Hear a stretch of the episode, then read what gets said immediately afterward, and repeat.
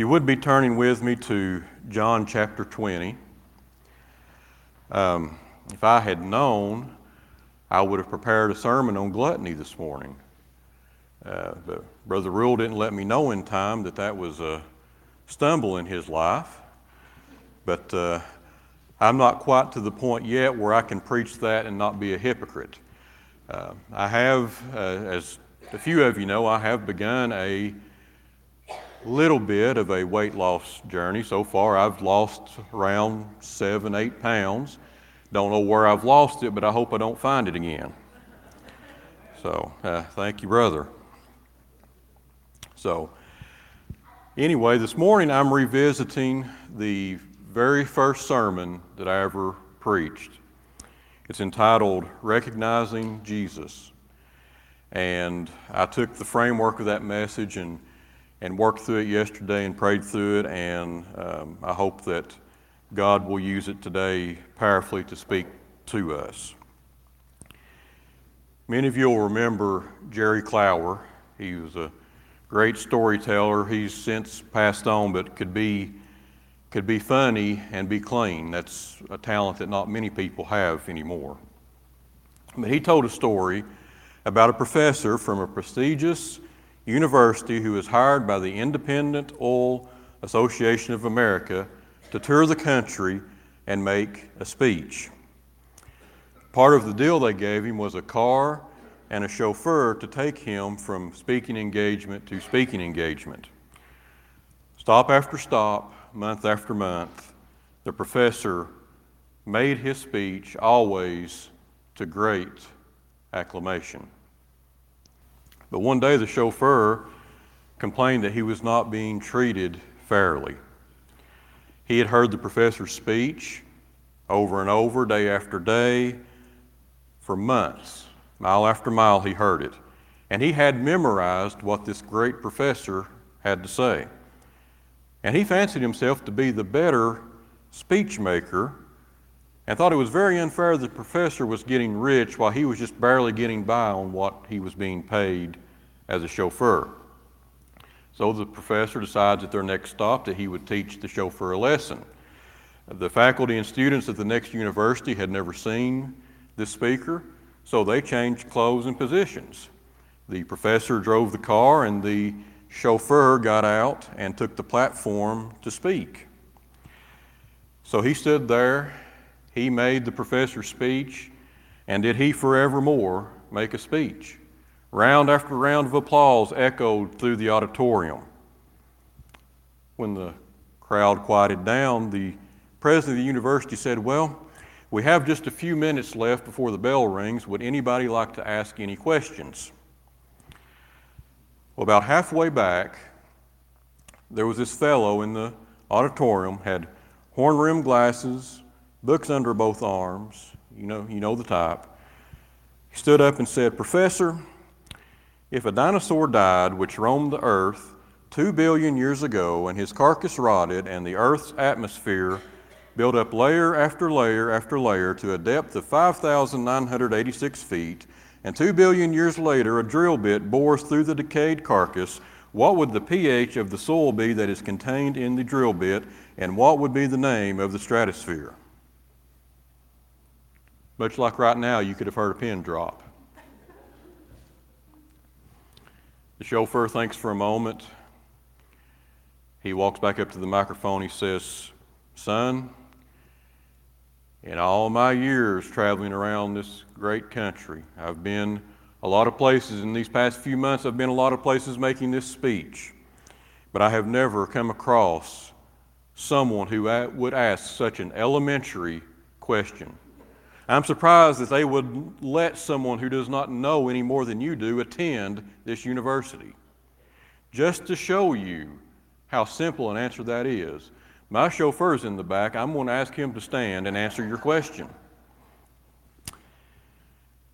So you see, the students nor the faculty, either one, knew that this chauffeur on the stage was a fraud.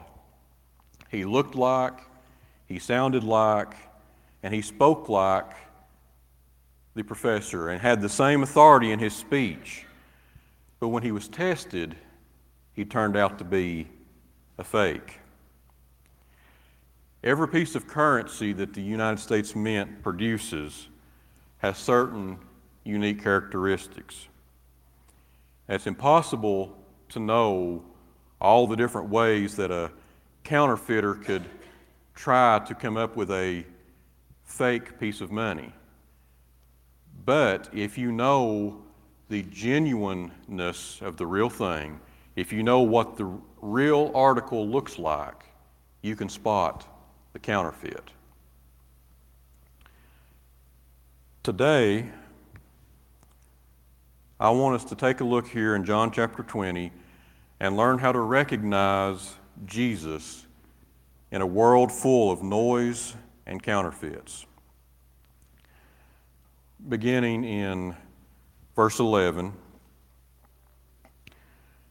the scripture reads But Mary stood weeping outside the tomb, and as she wept, she stooped to look into the tomb. And she saw two angels in white sitting where the body of Jesus had lain, one at the head and one at the feet. They said to her, Woman, why are you weeping? She said to them, They have taken away my Lord, and I do not know where they have laid him. Having said this, she turned around and saw Jesus standing, but she did not know that it was Jesus. Jesus said to her, Woman, why are you weeping? Whom are you seeking? Supposing him to be the gardener, she said to him, Sir, if you have carried him away, tell me where you have laid him, and I will take him away. Jesus said to her, Mary. She turned and said to him in Aramaic, Rabboni, which means teacher. Jesus said to her, Do not cling to me, for I have not yet ascended to the Father, but go to my brothers and say to them, I am ascending to my Father and your Father, to my God and your God. Mary Magdalene went and announced to the disciples, I have seen the Lord, and that he had said these things to her. Let's pray. Our Father, we thank you for your word, and I pray that today, as we study your word, that you would speak to me and that the message you have for us would be given to those who are listening, and that we would apply your message to our hearts. In Jesus' name, amen. Excuse me. Well, as we read these passages today, the first thing I want us to notice here in verses 11 and thir- through 13 that we must know where to look. Early that resurrection morning, Mary Magdalene found Jesus' tomb empty, and she ran back to Peter and John. That's in the verses leading up to what we read here starting in 11. The three of them went back to the tomb, finding the stone rolled away and the burial cloths in their proper place, but there was no body of Jesus. Peter and John both inspected the inside of the tomb. They went in and looked, and then they turned and went back home. But Mary Magdalene, she stayed outside the tomb weeping. Now, if you look at the original language here where it says that she was weeping outside the tomb, this is not a, not a whimper. This is not a tear running down the cheek. This is a loud lamentation. Mary was heartbroken. She looked inside the tomb again, I think halfway expecting maybe to see the Lord's body there this time, but instead she saw two angels in white sitting where the body of Jesus had lain, one at the head and one at the feet. Robert H. Mounce wrote that Jesus had died between two criminals, but his burial place was between two angels. Isn't that a neat parallel? The angels asked Mary why she was crying, to which they probably already knew the answer. She was distraught that the body of her Lord was missing. Now you'll notice that Mary was not shocked or frightened by the appearance of the angels. almost any other time we read in Scripture of someone having an encounter with an angel, the first thing they have to say is, Fear not, because the people are terrified. But perhaps Mary had just been through so much over the weekend, from the Lord being crucified on Friday to coming and, and finding his body gone on Sunday, that there was just not much else that would rattle her right now. Mary Magdalene, Peter, and John were all puzzled and disheartened because they couldn't find Jesus where they thought he should be. I get that, that where he where they thought he should be. But in Luke 9:22, Jesus clearly told the disciples that he would be crucified and rise again on the third day. Now the Lord had told the disciples where he wouldn't be. There could have been any number of places that Jesus would have been, but the one place that he was not going to be was in the tomb. And yet, that's where they looked. They had not yet understood. It's been several years ago now that um, we were at Walmart, and my journey through the store that day was to locate charcoal and lighter fluid. I don't remember why I was looking for those things. I don't think it was for any nefarious purpose, but I needed charcoal and lighter fluid. Well, these super Walmarts, they, you know, have all these departments. They move everything every few weeks, and yeah, they do. And I did not know where to look. Now, I had a pretty good idea. It might be in hardware, or it could be with the outdoor and camping supplies, or it could have even been in grocery if it was if they had a grilling display out. I didn't know. But I did know for sure I was not going to find charcoal and lighter fluid in jewelry or electronics or the baby items. So I didn't bother looking there. So while I never did find what I was looking for, and I'm not sure to this day if I ever have found it. I usually go to the dollar store now. But at least when I went in, I had an idea of where not to look. So I ask you, where do we find Jesus today? Where do we look for him? Mark 16 19 says that when the Lord ascended back to heaven, he sat down at the right hand of the Father. His physical body is in heaven. And he, at this very moment, as I speak, he is sitting at the right hand of the Father God, making intercession for us, his church. And he will continue to do so until the day he returns for us. Also, 1 Corinthians 6:19 says that the body of each believer is the temple of the Holy Spirit which is in us. The doctrine of the Trinity can be difficult to wrap our heads around. But, to put it mildly, if the Holy Spirit indwells us, in essence, Jesus indwells us also. He said he would never leave us or forsake us. So, Christian brothers and sisters, once the Spirit of God takes up residence within you, you can consistently find him there because he does not leave. Now, the world can only recognize Jesus by what they see in us. We don't want to appear as, as if our Lord is still dead and in the tomb. If he is, we of all people are to be pitied.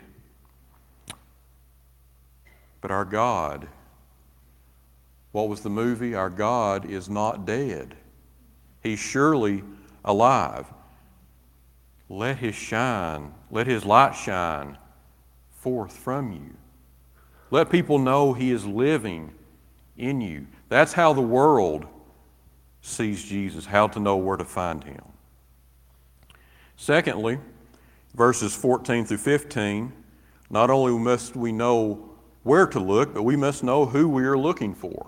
Now, that might seem like a silly question. to Say, well, we're looking for Jesus, of course.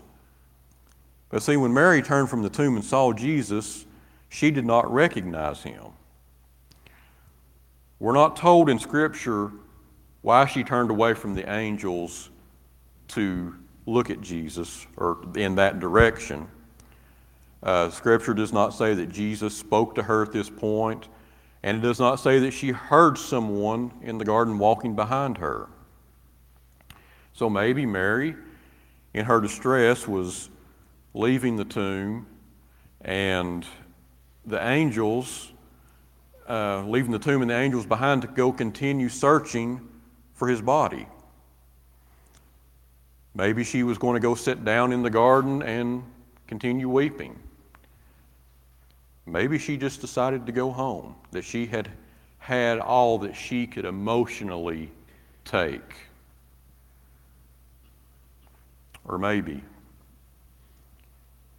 just maybe, through her tears, she saw something in the faces of the angels. Did their eyes shift from Mary to the man Jesus in the garden? Did their posture change to one of reverence before the Lord of creation? Did their faces glow with his reflection? I like to think that, but we don't know for sure. But whatever the reason, Mary was now facing the resurrected Lord, thinking he was the gardener. It was still early in the morning, and her eyes were filled with tears. That could have been the reason why she did not recognize Jesus, but what's more likely is we read in several passages after the Lord's resurrection that he did not always reveal himself right away to people. You remember on the road to Damascus, it was not until the Lord departed before they said, did our hearts not burn within us? We were walking with the Lord, but they did not recognize him before that. But either way, whatever the reason, she did not know who to look for because she was in the garden looking for a crucified body, not a risen Lord. So again, Mary is asked why she's crying. Then Jesus asked, notice not what, but whom she was seeking. Mary wanted to know where her Lord's body had been moved. Now, it didn't matter that if, if this had been the gardener and said, Oh, I had to move him such and such place, it did not matter to her that she by herself probably could not have went and moved the Lord's body back to the tomb.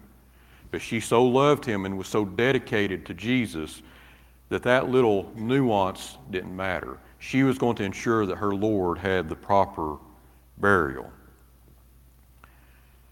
You see, Jesus had cast many demons out of Mary. And from that day forward, she followed and served the Lord.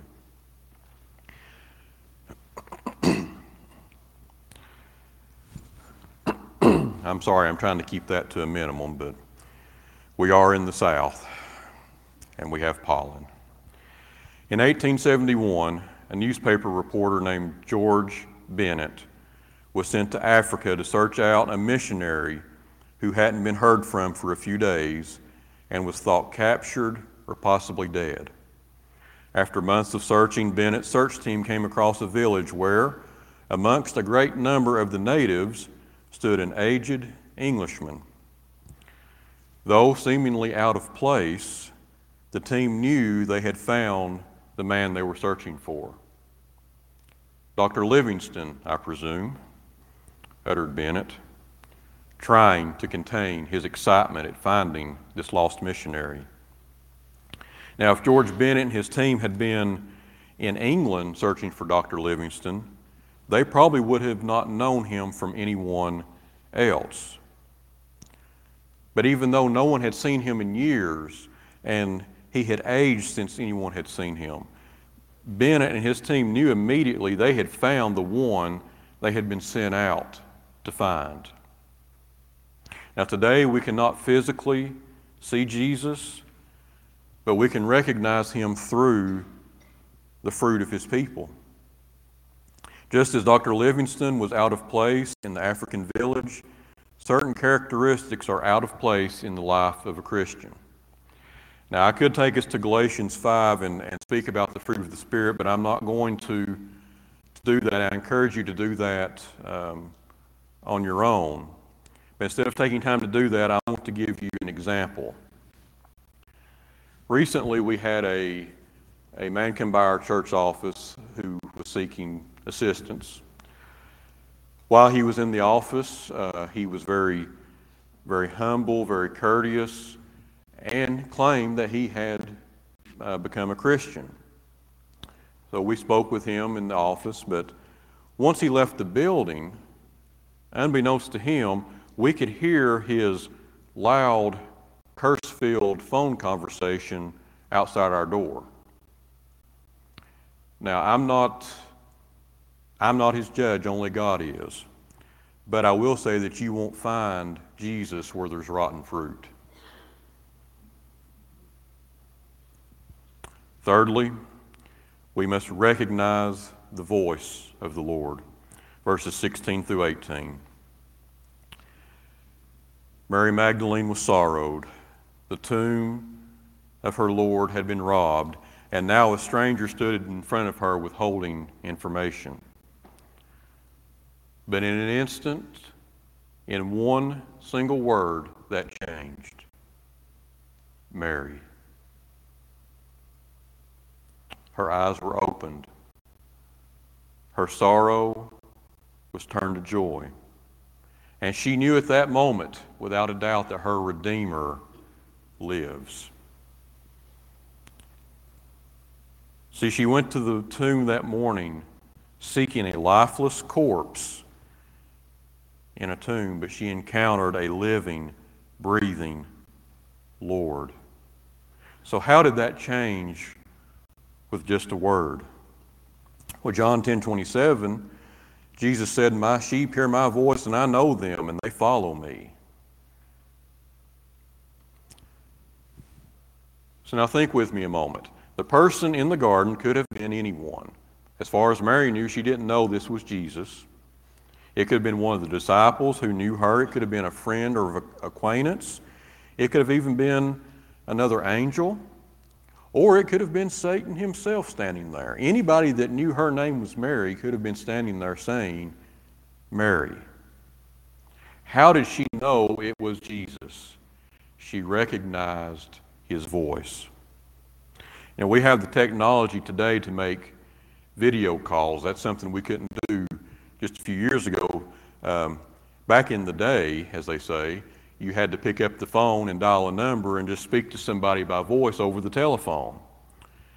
Now, often when I call someone, they answer and I say hello, and I then call them by name before I identify myself. I call that person by name because I recognize their voice, and a lot of times, if it's someone I know, they recognize my voice before I identify myself. If I called my son on the phone and he answered and I said, Hi, this is mommy. He knows that's not his mother. Even if I say, Hi, this is mommy. that's hard to do. He still would not believe that I was his mother on the phone calling him. A child so intimately knows the voice of their parent that any fake is immediately recognized. So, do you always recognize the voice of Jesus because you intimately know his voice as being his child. It's astonishing how much noise is in the world today. It's not unusual to hear people claiming to be Jesus, to have received a special revelation from Jesus, or presenting alternative ways to God, or even making compelling arguments attempting to disprove the Bible. Notice I said attempting, they never do. Most of that noise is easy to squelch out.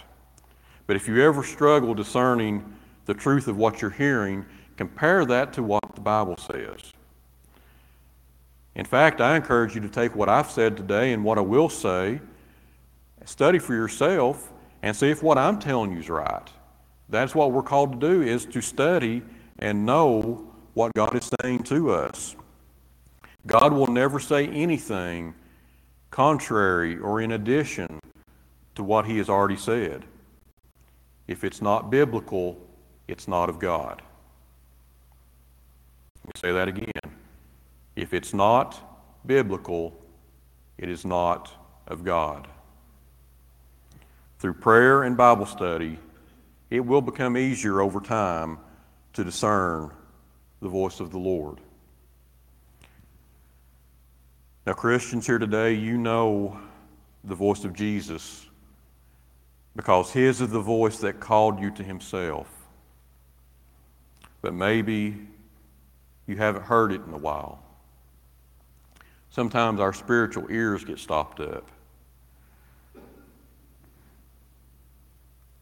You know, we've been in a study right now in Sunday school, and we see that God, through the entire Old Testament prophets, repeatedly told his people, Return to me, and I will return to you.